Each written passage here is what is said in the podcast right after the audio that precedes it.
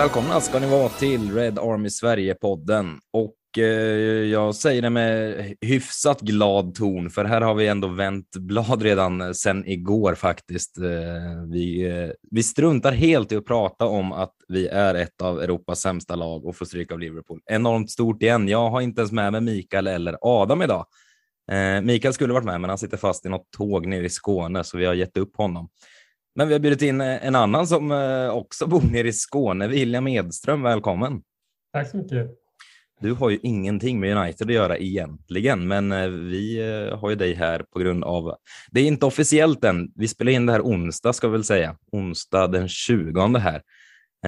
Men det är ju en illa dold hemlighet att Erik Ten Hag kommer att ta över som tränare för United. Eller sitter du inne på någon annan info? Nej, det senaste jag såg var att det var, han hade, det var någon bild från att han var på sin eh, managementskontor så att det kanske är något på gång där med, med, med kontrakt eller någonting. Vi får se. No. Ingenting officiellt i Holland i alla fall. Nej, vi, vi, det vore en chock om det inte blir av, men eh, vi tänker att vi ska göra ett avsnitt. William är eh, lite av en expert, får vi väl kalla dig. Du håller på Ajax till att börja med och sen yeah. driver du eh, Eredivisie-podden. Uttalar man det så? Yeah. Jag har alltid haft svårt att uttala det där jäkla ligan. Ja, vi, tänkte, vi tänkte inte på det när vi lanserade den, att det, fan, det är inte det lättaste liganamnet, men men ja, är det Eredivisie-podden som jag och min eh, vän Oskar driver där vi snackar om allt som har med hårdningsfotboll att göra. Eh, och sen så skriver jag för Svenska fans om Ajax också sen. Eh, jag är ett decennium tillbaka nu, men det har hållit på ganska länge. Okej, okay, ja. Då har ni hållit på längre än Red Army Sverige kan jag säga. eh, men hur länge har ni haft eh, podden? Eh, sen ska vi se, 2019 tror jag vi började, sen har haft lite uppehåll och så där. Vi sta, äh, starten när vi under våren här efter att haft lite uppehåll några månader så och och så, så vi snackar mycket, snackat en del Tenash i senaste avsnittet eh, till exempel som man kan lyssna om. Det är lite mer från Ajax-perspektivet där kanske vad, vad det betyder för Ajax att bli av med honom. Eh, mm. så. Ja. ja, men är det Ten Hag man ska säga alltså? Ja, om man ska vara petnoga så är det holländska G att det blir det här lilla ljudet. Ja. Ly lycka, lycka till att få engelsmännen att köra det. Det kommer bli Ten Hag eller något. Ja, fy fasen. Ja, men kul att du eh, vill vara med här. Och som sagt var, Mikael skippar vi första gången på hundra år han inte är med i podden, så han kommer vara ledsen här nu. Men eh, vi kommer lösa det alldeles utmärkt ändå tror jag. Men hur, eh, om vi ska ramla in på Ten Hag och, eh, och Ajax. Han har ju varit där sedan, vad är det, 2017 typ va? Ja, ny, precis vid nyåret 2017-2018. Han eh, tror officiellt blev han anställd som tränare på Ajax i mellandagarna 2017 men började jobbet på riktigt i januari 2018 kan man säga. Eh, och eh, har ju varit där sedan dess och har ju, alltså, man kan ju bara kort sagt börja med att säga att han har ju varit liksom Ajax bästa tränare sedan van Gaal var där på 90-talet liksom och ledde något Champions League-guld och allt sånt. Så han har ju eh, och hans betydelse för klubben har ju varit enorm på det sättet att han, alltså jag skulle säga, alltså spontant skulle jag säga att han är väl en topp fem viktigaste tränare Ajax någonsin haft i historien liksom. Så för Ajax har han ju betytt enormt mycket. Mm. Van Schaal är en liten ansträngd relation har ju många United-supportrar honom. Det gick ju sådär för honom också, men det har inte gått bra för någon i eh, att träna United om man säger. Men, eh, men ja, det är din relation om du tänker liksom Erik Ten Hag. Eh, nu, nu kör jag på Erik Ten Hag varför jag inte löser det nederländska uttalet. Men alltså om, om man säger hans namn, är det bara liksom positiva grejer som kommer till dig då bara på rak arm eller? Ja, alltså det har ju varit li, lite precis, alltså det är lite så här konstigt tidigare alltså på samma sätt att eh, samtidigt som jag så här måste bara hylla honom för det arbete han gjort i Ajax och det var en extremt framgångsrik period han haft så eh, känns det också, det känns också konstigt nu på ett sätt som att det känns lite, ja men som att tiden är inne för en förändring även från Ajax håll så att även fast han varit en jättebra tränare och man absolut inte hade sagt nej ifall han hade suttit kvar längre så känns jag så i alla fall jag känner inte liksom panik över att åh nej, nu försvinner Erik och så där. Vad kommer, alltså, det är lite, det är lite skräckblandade just med tanke på att det blir med osäkerheten för att ja, vem tar över härnäst och vad innebär det? Men sen så kan det känns lite som att just ja, men, att det är tid för att den här epoken tar slut i Ajax nu och så. För det känns som att han eh, det känns, det, känns, det känns lite som att, ja, den tid, att hans tid har lite passerat just med att han, hans lag har pikat, pikade för några år sedan liksom, och det har fortsatt vara bra resultat. Sen eh, leder ju ligan på väg mot ett till ligaguld, men samtidigt så har det senaste, senaste veckorna, framförallt när det blir så mycket ryktesspridning om han, att han ska till United och så, här, så har det resultaten under våren har varit lite mer eh, upp och ner för Ajax och insatserna framför allt. Och, och så där. Och vi förlorade cupfinalen i söndags. Vi åkte ut i Champions League mot Benfica redan, vilket var en stor missräkning. Och, och så där. Alltså, det känns ju även så lite som att ja, men det kanske är dags för en förändring också. Just men man märker också på honom att han, att han är redo. Han är ju sugen på någonting nytt nu, det ser man ju. Mm.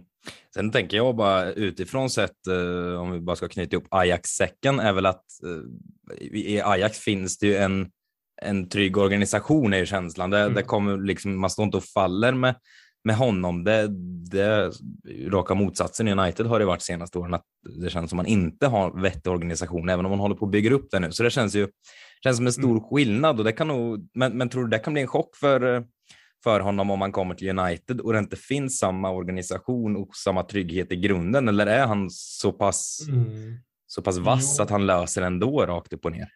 Ja, nej, alltså det är den stora frågan för han. Det har ju varit nyckel alltså nu är nu är det sig lite mer kaosartat sista våren efter ja, Mark Offermars affären som eh, i januari när, när Ofmars avslöjade att han hade betett sig helt otroligt svinigt mot, mot eh, kvinn, kvinnliga anställda så fick sparken. Mm. Eh, Ofmars var ju sportchef och jobbade väldigt tätt ihop med Tenach och eh, så just nu så är Ajax har ju just nu ingen officiell sportchef och när tränar byter på det så det är ganska stor osäkerhet på vad, vad den sportsliga ledningen blir i framtiden. Men under Tenachs arbets under, under hela Tenachs era i klubben så har, har han haft den här stabila grunden som organisation som du, som du nämner och som sagt att han och match var väldigt mycket team som jobbade ihop och sen van der Sar i vd-rollen ovanför Ajax hade väl eh, att Ice hade satt den strukturen var ju väldigt bra för Tenach och jag tror ju att det är nog viktigt för dem att ha en väldigt bra sport, att en, ha en bra sportslig, ett bra samarbete med hela sportsliga ledningen och så där. Det tror jag, låter ju på honom som att det har varit eh, krav han har ställt att han ska få ha lite input när det gäller spelarvärvningar och så där. Och inte att han vill ha, jag tror inte att han vill ha allt ansvar själv, men att han vill ju ha någonting att säga till om i alla fall, inte bara få liksom, ja, någon annan bestämmer vilka spelare han får. Eh, mm. Det har varit ett problem i United nästan tidigare att tränaren har... Ja, det, det, känns utifrån sett som tidigare har tränaren fått precis vad han pekat på snarare, för det har inte funnits mm. någon sportslig linje, så Solskjaer fick ja. dem han pekade på. Så, så det är klart, det, det, det känns ju som det bästa vore om det finns en, en kombo där, där han såklart ja, får säga sitt, men att man inte kan bygga upp en hel klubb under en tränare heller på, på vad tränaren nej, vill, för då ryker nej. han så ryker ju allt så att säga. Yeah. Eh, så vi får hoppas att man har lite tilltro där. Men vad, vad, tänker du om man, nu har han varit i ja, nästan fem år då, i Ajax. Vad, alltså, vad har han åstadkommit? Vi, vi alla vet ju om att eh, det var semifinal i Champions League och så vidare och man har varit och hävdat sig. Men rent konkret, vad, vad har han åstadkommit under sin tid? Är det rakt igenom succé? Ja, alltså i stort sett så får man säga, säga så att han eh, Ja, om man ser bara till som förutom Champions League-äventyret när man nästan gick till final och som i rad, äh, vann ju dubbeln två år i rad och var ju på väg att göra det i år igen. Kommer nog i alla fall vinna ligan i år. Eh, och, och så, så rent titelmässigt så är det såklart att han eh, gjort enormt mycket, men också, men eh, framförallt ska vi nog komma ihåg att han, eh, alltså om man ser tillbaka på var Ajax var när han tog över och var Ajax är nu när han är på väg att lämna så är det ju en enorm skillnad verkligen för Eh, Eh, från utomstående kanske man tänker bara att ja, Ajax är alltid dominanta i Holland och sådär, men när, när Ajax, när Tenach kom in där i årsskiftet i 2018 så var det en väldigt, eh, väldigt, eh, hade varit en väldigt dramatisk tid för klubben. Man hade ju Eh, alltså snabbversionen snabb, snabbversionen är ju att eh, Eh, Frank de Boer radiopiga titlar med Ajax på början av 2010-talet, vann fyra i rad, men år efter år och man, man kom ingenstans i Europa. Eh, sen, så, eh, fick, sen så var det två år under De Boer som var riktigt, riktigt dåliga. Man vann inte ligan och spelade riktigt dåligt. Så kom Peter Boss in och 2016 och ledde ju Ajax till Europa League-finalen mot United 2017 som man förlorade. Och det Boss gjorde då var att han, eh, då kom en helt ny våg av optimism in i klubben när det blev eh, Aj, spelade, spelade lika bra som man gjort på 90-talet i princip och så där. Det blev en väldigt stor framtidstro. Man hade många unga luften som var på väg fram då. Sen så försvann ju Boss och eh, Marcel Kaiser befordrades inifrån som ny tränare eh, 20, sommaren 2017. Men den sommaren dominerades ju sen av att eh, Abdelak Nouri fick en hjärtattack på planen och Eh, det var en helt ofattbar eh, tragedi för klubben som det låg ju som ett stort moln över hela, hela Ajax, ja, hela sommaren och in, över hösten också, så man kunde ju märka det på spelet också. Alltså i efterhand så har, ju, så har det spekulerat i att jag förmodligen hade hela, hela Ajax trupp egentligen posttraumatiskt syndrom efter det liksom och var ju väldigt labila resultat under hösten där man förlorade mot Rosenborg Champions League-kvalet och sådär och låg efter PSV i ligan och sådär. Det var väldigt var väldigt, väldigt kaosartat, det var upp och ner hela hösten. Och, så. och det ledde ju ut i att eh, eh, van der Sar och Ofmars bestämde sig för att sparka Kaiser och Dennis Verkan på resten av tränarstaben eh, precis vid jul. Och så kom Ten in då och kom in då i ett läge där Ajax ligger sackar efter i ligatoppen, eh, har ingenting i Europa att göra. Eh, det är missnöje, från, stort missnöje, supportermissnöje mot klubbledningen och väl, ja, väldigt rörigt i truppen och allting sådär. Och hans första månader blir väldigt tuffa. Eh, och så man slutar, man, man slutar två i ligan men är långt efter PSV. Spelet under Tenachs första månader ser inte bra ut. Det är rikt, de har riktigt svårt att göra mål och supportrarna blir, eh, vänder sig lite mot honom då också. Eh, så första månaden under honom var väldigt tunga, men sen så vänder det ju helt. Sen så jag menar arbetet under sommaren 2018 när man värvar in Tadic och plockar hem Daley Blind från United och sådär. Då bygger det ju då är ju Tenach den centrala person som bygger upp det som då blir den här fantastiska säsongen för Arsenal. man vinner den inhemska dubben och går till, går till Champions League-final, äh, semifinal. Eh, och, så, och, efter, och efter det så har det liksom bara fortsatt. Liksom, eh, så. Um. Mm en smärre succé med andra ord under dessa år får man väl säga. Ja. Men hur, hur, skulle du beskriva honom för de som inte följt Ajax ordentligt och även jag ser Ajax sporadiskt, men det är svårt att, att få en bild så av en tränare om man inte följer dem varje match. Hur, om du ska beskriva honom som tränare, jag tänker ja, spelfilosofiskt och, och uppställning och, och sådana grejer, vad man kan förvänta sig, vad man får se för typ av tränare. Ja, han är ju klassisk Ajax-tränare på det sättet. Han har, hans hans eh, eh, fotbollsfilosofi är ju, den är ju väldigt tydlig att den kommer rakt ifrån de idéer som odlades i Ajax på 70-talet med Rinus Michels och Johan Cruyff liksom, och som sedan utvecklades under decennierna. Liksom, och Eh, med influenser från van Gaal på 90-talet också när van Gaal stod för en helt annan fotboll än han gjorde i United kanske. eh, och sen också, också en väldigt klar Pep Guardiola-influens är ju samma filosofi där egentligen. Han jobbar ju i Bayern München med B-laget medan Guardiola hade A-laget där och det är ju, de har ju väldigt snarlik filosofi så man kan ju, om man följer Premier League så är, ja, så är det väl eh, man kan inte på samma, inte, inte allting, inte helt rakt av, men det är ju såklart lite likt med hur Manchester City har spelat eh, under Guardiola och ja, men just grunderna är, är ju liksom är den där, en väldigt offensiv lusta med där um, det ska gå snabbt framåt och det ska pa, tekniskt och passande skickligt och utan boll så är ju pressspelet Eh, extremt viktigt och så det är ju nyckeln till allt man kan göra framåt och hur Ajax har liksom slagit målrekord i ligan och så där under Tenach och så. Och, spelat väldigt, och i sina bästa säsonger spelat fantastiskt fin fotboll. Nyckeln till det är ju hur pressspelet fungerat eh, väldigt bra under Tenach. Att man har haft tio, att alla spelare förvänt, eh, deltar i pressen eh, och så där. Det är inte, och, och, så. Om, en, om någon av dem inte deltar så faller ju hela pressspelet. Liksom. Så, så, han, så han förväntar sig att alla del, alla tio spelare jobbar hårt både med och utan boll liksom och söker kombinationer med varandra och så där. Spelar 4-3-3 såklart eh, som man gör i Ajax. Men ja, eh, det är väl det i stora drag, men det är också lite, alltså han har en del flexibilitet också i själva detaljerna. Liksom. Han är inte så här han har inte varit så stenhård på att ja, men exakt de här samma rollen ska det vara i match efter match efter match, utan han har också kunnat anpassa sig en del ut efter material och efter motstånd också. Mm. Men jag tänker hur, hur är han mer som, eh, det är ju alltid svårt att säga utifrån såklart när man inte är med på träningsplanen i omklädningsrummet, mm. men hur upplevs han att han är med spelartruppen? Det finns ju lite olika typer av tränare. Vissa liksom kompis med, med sina spelare och vissa är stenhårt auktoritära. Vart skulle du sätta in honom där, sett utifrån? Eh, han är ju mer kompistypen. Eh, så, och, och så det har, ju, det har man ju märkt att eh, spe, alla, spel, det är ju, alla spelare har ju pratat väldigt varmt om honom och man har ju sett också det som man kan se från liksom backstage från firanden till exempel och så, så kan man se att han är ju han är ju, är ju spelaren, han är ju väldigt lätt att göra med spelarna då.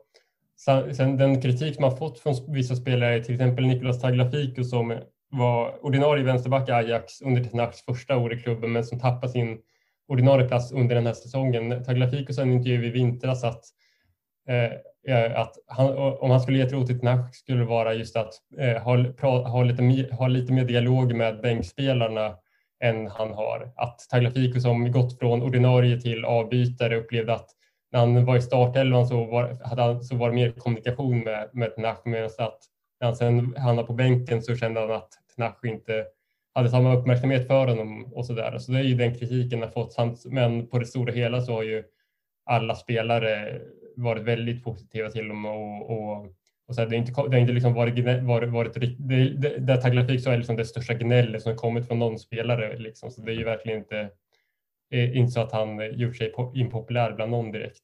Kanske var en bitter avbytare bara.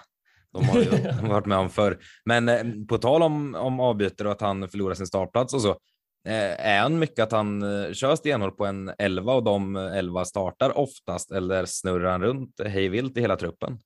Ja, han är ganska mycket sett i en elva, vilket ju är ja, min största kritik mot honom som tränare är ju så att han, det har jag märkt särskilt under den här säsongen att nu på våren känns det som att spelarna är ganska slitna och vilket man då tänker att om det hade roterat bättre under höst och vinter så hade det kanske varit dels att de viktiga spelarna hade haft mer, mer ork nu och mindre skador men att det också hade varit att ifall man hade behövt nu, nu, behöv, nu har man behövt använda större delar av hela truppen då, då det känns det lite som att okej, okay, de spelare som inte fick spela under hösten behövs plötsligt nu, men är då inte riktigt inspelade och sådär.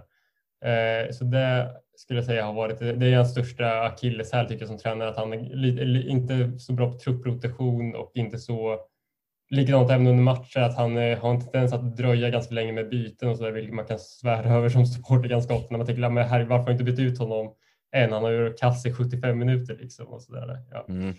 Men... Det kan vi känna igen också tror jag. Säga.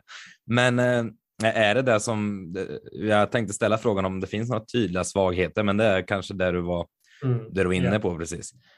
Men, men har Ajax, äh, tänker jag, när han inte roterat så mycket så har, har de den bredden så han borde kunna rotera om, om du jämför det med City förut. Mm. Liksom, de har ju en brutal bredd så Guardiola kan ju rotera ut en hel elva match till match och det ändå är liksom ett av Europas bästa lag. Alltså tror du mm. det spelar in att Ajax inte har riktigt den bredden så han inte vågar eller är det bara att han är, är trygg att köra en elva hela tiden? Ja, alltså jag tycker i alla fall att Ajax i år hade en väldigt bra truppbredd, alltså eh, bättre truppbredd än man haft tidigare också. Och, och så vilket jag och många andra tänkte att ja, men det är jättebra, nu kan vi rotera mycket mer i ligan så kan vi spara spelare för Champions League och sådär.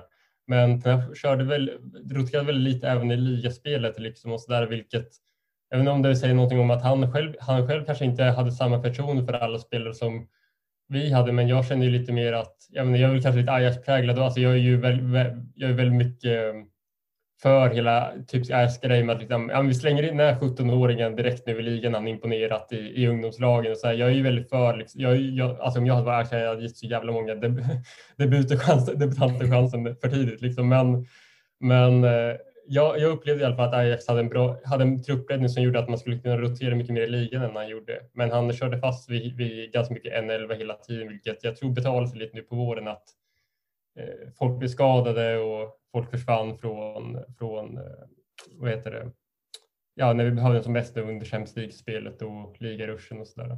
Mm. Men eh, du var inne på det där med, med ungdomar och så, du skulle vilja se fler. Det, det är ju någonting, speciellt nu i United under Rangnick när han varit, eh, ja det är ju fasen ett halvår snart, han har varit interim manager som det så fint heter. Men det har ju varit väldigt tydlig kritik mot honom att han inte släpper upp ungdomar. Det är många spelare som är på utgående kontrakt men ändå får speltid mm. och det ser för jäkligt ut.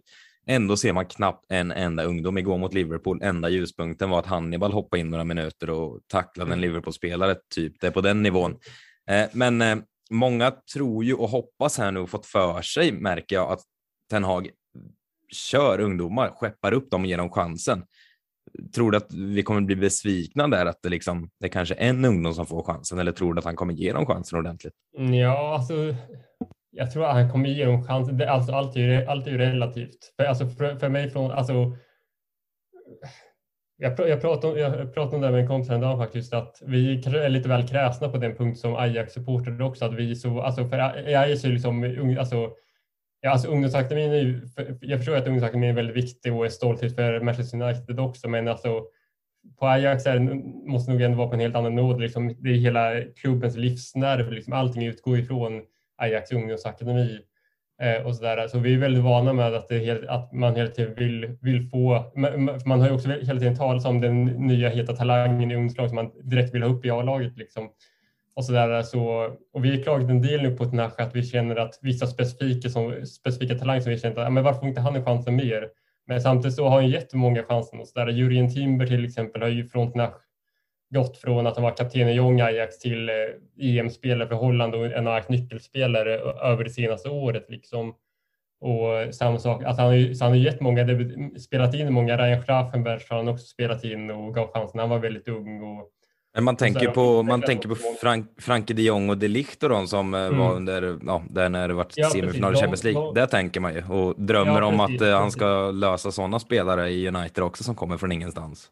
Ja, precis. Och så för Frenkie och, och De Ligt och även Donny van de Beek såklart. Ja. Så var, de, hade alla fått, de, de, hade, de hade alla debuterat redan och så börjat ta plats i A-laget under tidigare tränare, men det var ju verkligen under som de helt blommade ut. Liksom. Och så Frenkie gick från att vara inhoppare till att liksom vara lagets spelmotor. De Ligt hade redan börjat spela in men blev liksom direkt kapten under, under Tenach och så där, fast han bara var 17-18 år då och så där. Och Donny van de Beek tog ett helt nytt kliv i sin utveckling också. Så han har ju gett väldigt många ungdomar chansen, så jag tror det kan ju bara vara att vi som Ajax-supportrar är lite väl kräsna. Men vi liksom, jag vill ju alltid att Ajax ska ha en jätteung elva och sådär. Men, mm.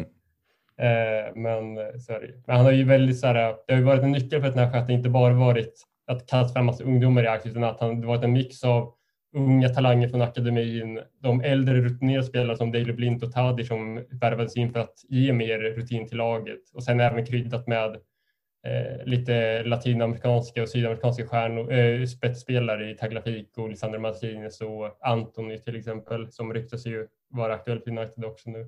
Mm. Eh, så han varit väldigt tydlig att han varit ute efter en mix av olika kulturer eller man ska säga att han både ungdom och ungdom men också rutin och sen eh, när lite, de sydamerikanska spelarna bidrar med någonting annat till Ajax som vilket Nafa pratar om, att de har vissa egenskaper att spela med någon ja, slentrianmässig passion mm. och så som, som eh, var, var, varit viktigt och så där. Så man kan säga att han, han, han verkar ju tänkt, han verkar väldigt utvecklad bild av hur, han, hur ett truppbygge kan se ut. Att det inte ska vara för homogent och liksom bara likadana typer utan att det ska vara en, en viss mix ändå. Mm. Jag tänker också, vi pratar ju mycket, mycket Ten Hag såklart, eller bara honom hittills, men det ryktas ju faktiskt om att han ska ta med sig lite assisterande och så. Eh, nu sitter inte inne på något holländskt uttal här heller, men Mitchell van der Gag Chag ja, kanske det blir då. ja. Eh, eh, han ryktas i style. Det verkar som att han tar med honom punkt slut. Mm. Eh, va, ja, del, sen vet vi inte, det kan ju kanske dra med någon mer, det är lite oklart. Men vem, vem är han och liksom hur mycket gör han? Eller är Ten Hag, styr han med järnhand så eller verkar det som att han ja, att det är mycket ja. en kombo av flera ledare så att säga? Eh, ja, alltså van der Schach har han, han, kom in eh, ganska nyligen får man säga. Alltså han, van der Schach har själv varit huvudtränare i lite mindre holländska lag innan. Sen så kom han till Ajax för något, några år sedan som eh, tränare för Young Ajax som då spelar i divisionen under som är talanglaget. Eh, och den här eh, blev så imponerad av det jobb han gjorde med Young Ajax att han befordrade honom eh, till att ingå i A-lagets tränarstab och, och eh, så de har ju någonstans mötts där i att de har väldigt liknande spel, fotbollsfilosofi och antar jag att de har något slags utbyte av varandra så. Sen så har ju van der Schach varit ganska mycket av en doldis i Ajax. Just att systemet man har, man har i Ajax och Holland är att man har det är flera stycken i tränarskapet som har titeln assisterande tränare. Och så, så att Michael Reisiger och Vincent Bouchard har också haft det. Och så eh, Reisiger, Bouchard och van der Schach har varit, ingått i, alla var assisterande tränare nu eh, med Tenach. Och, så han har, och tidigare så, och han har haft ganska mycket rulljans på assisterande tränarposterna. Det har inte liksom varit en snubbe som varit med honom hela tiden utan de har bytts ut med jämna mellanrum av lite olika. Alfred Skröder som var hans assisterande i början och som hade en stor del i succén i Champions League. Eh, han lämnade ju sen för att han fick huvudtränarjobb. Sen så har Tenach hanterat det just väldigt mycket på det sättet som van der befordrar inifrån Ajax när han eh, blir imponerad av någon. Eh, så han har inte så här hållit sig, han verkar inte, han har inte liksom någon som är liksom hans ständige följeslagare genom karriären utan han verkar, verkar mest vara intresserad av liksom, ja, ha lite olika input från olika folk eh, och, och sådär. Och van der Schach är då någon som han måste ha hittat, sig, hittat ganska mycket liksom gemensamt med, antar jag då helt enkelt. Men det, är faktiskt ganska, det har sagts ganska lite om vad van der Schack faktiskt bidrar med i Ajax, liksom vad hans tydligaste roll är taktiskt eller sådär. För så jag, så jag är faktiskt inte så bra svar på just vad, vad exakt van der Schachs styrkor eller så är, utan han är ganska mycket en, en doldis faktiskt.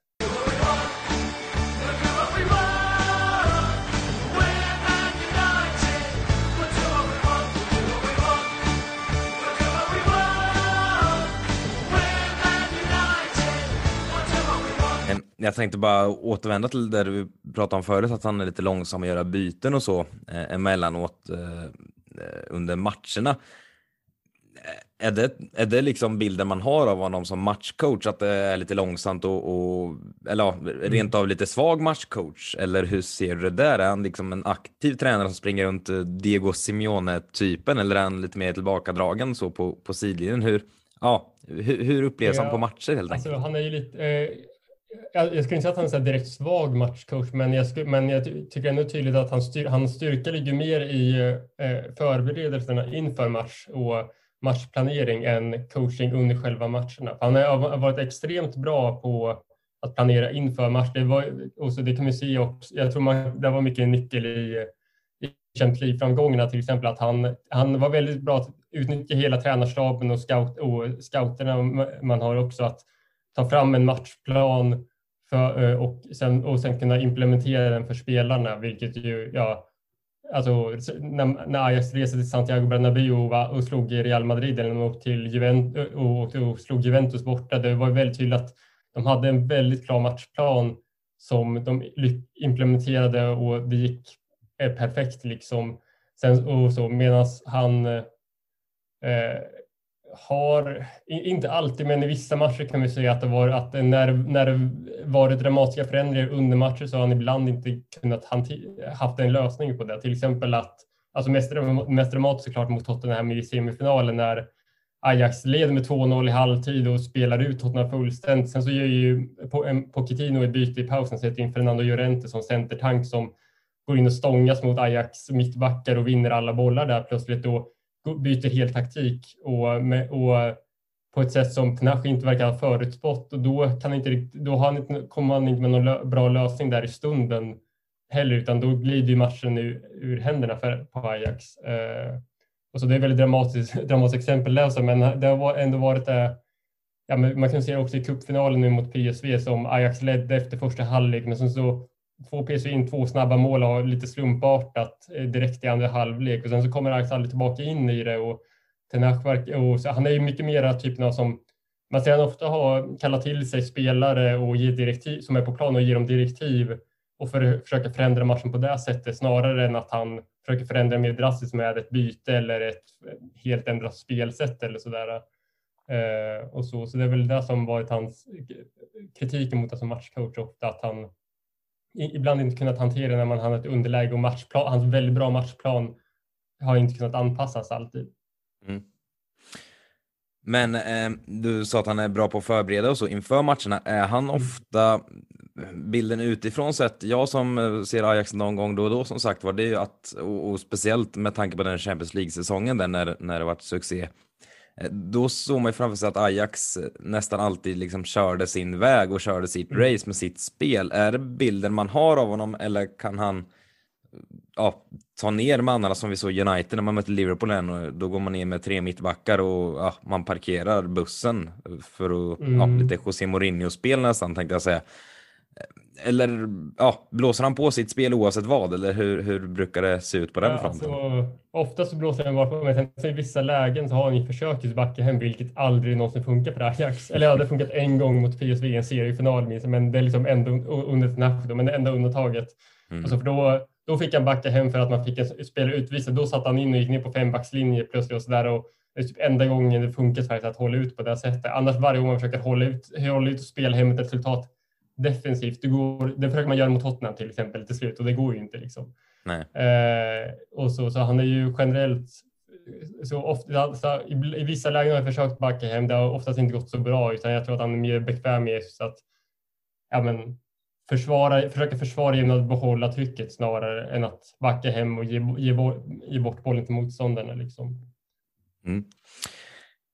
Men hur, hur tänker du nu då? Alltså, Ajax är ju såklart en, en stor klubb och herregud, det ska inte förringas historien Ajax har och så vidare. Mm. Men, men eh, vill jag ändå hävda att alltså Manchester United är ändå en nivå upp liksom globalt mm. och sett till liksom intresset i, i fotbollsvärlden så.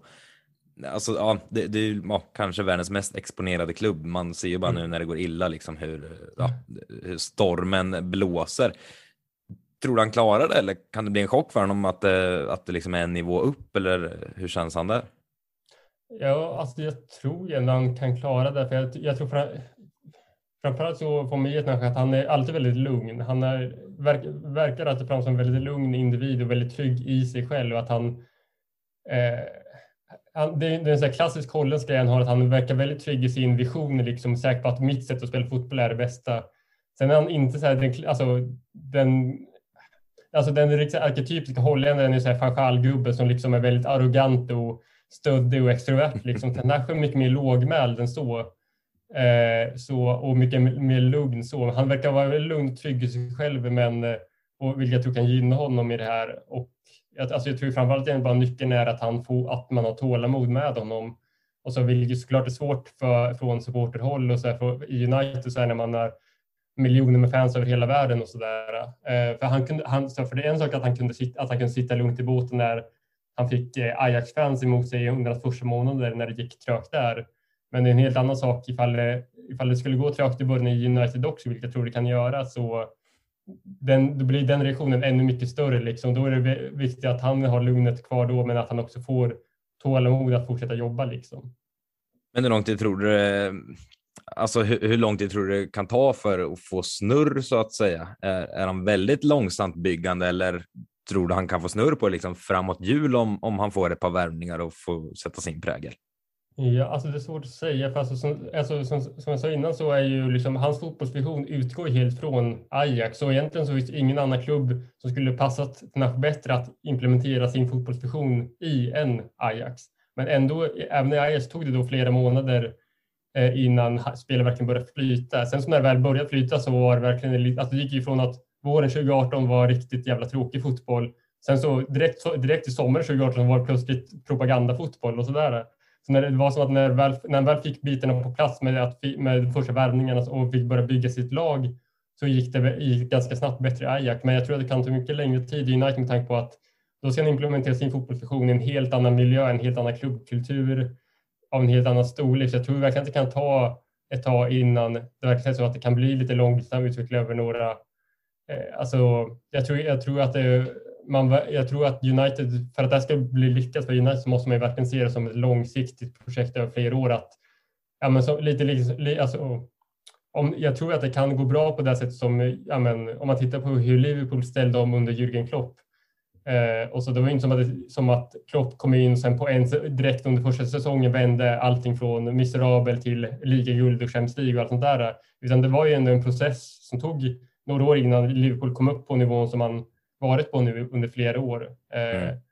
Och så inte sagt att Tenach liksom kommer replikera allting, allting som Klopp lyckats med eller, eller så där. De är såklart två helt olika tränare, men jag tror att han, han, precis som Klopp, har en väldigt tydlig fotbollsfilosofi som vi har sett i alla fall i, som jag är övertygad om att det är en vinnande fotbollsfilosofi han har och, om får, och jag tror att ifall han får utrymme att verkligen implementera den som han vill och bli backad av klubben så tror jag att man med tid verkligen kan vända på det helt från liksom det här väldigt negativa som det känns i United just nu till något mycket mer positivt.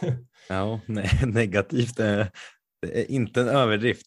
Men eh, ja, det, det, är ju det luriga för United är ju väldigt på botten, alltså igen får man väl säga. Man har sagt det varje säsong eh, sen Sir Alex försvann höll jag på att säga.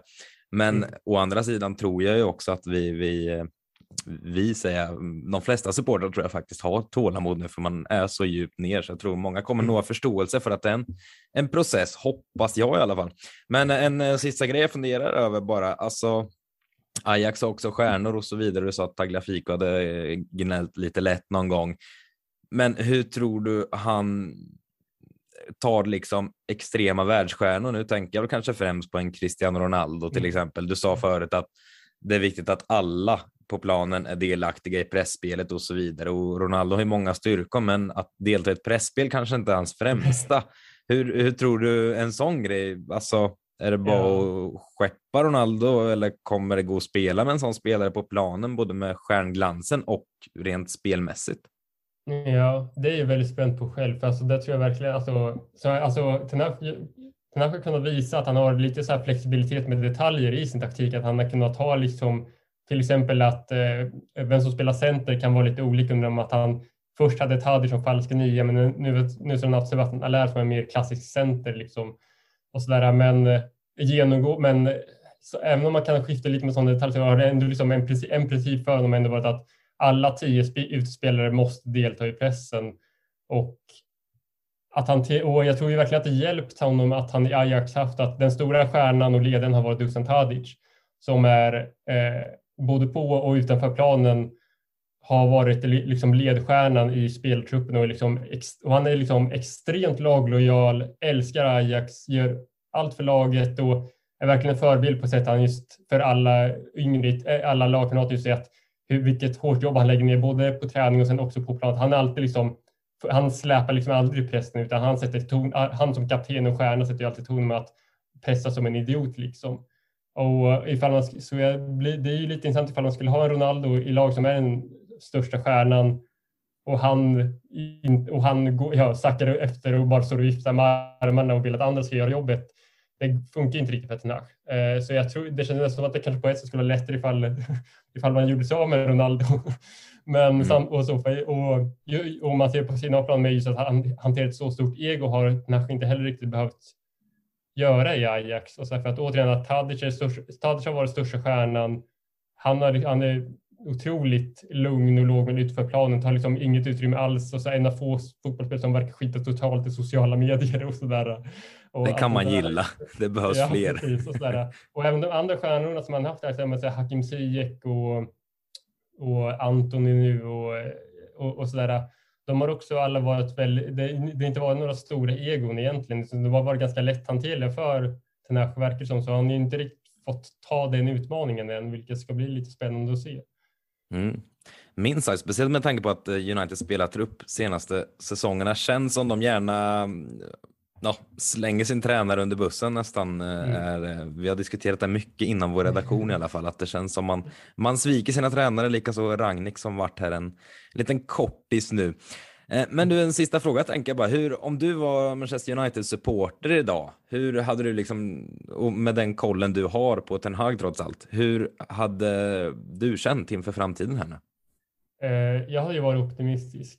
Eh, för jag hade sagt att Alltså, så, länge, så länge han liksom får utrymme och tid på sig att arbeta så tror jag verkligen att han kan vända, vänd, vara en vändpunkt för, för United. Jag tror att han, han, är, han, är, han är smart, han är väldigt lugn han är, och han är jag, jag, tror, jag tror jag, så, länge, så länge han inte liksom blir motarbetad internt inom klubben så tror, och att han får det tålamod han behöver så tror jag verkligen att han kan vända.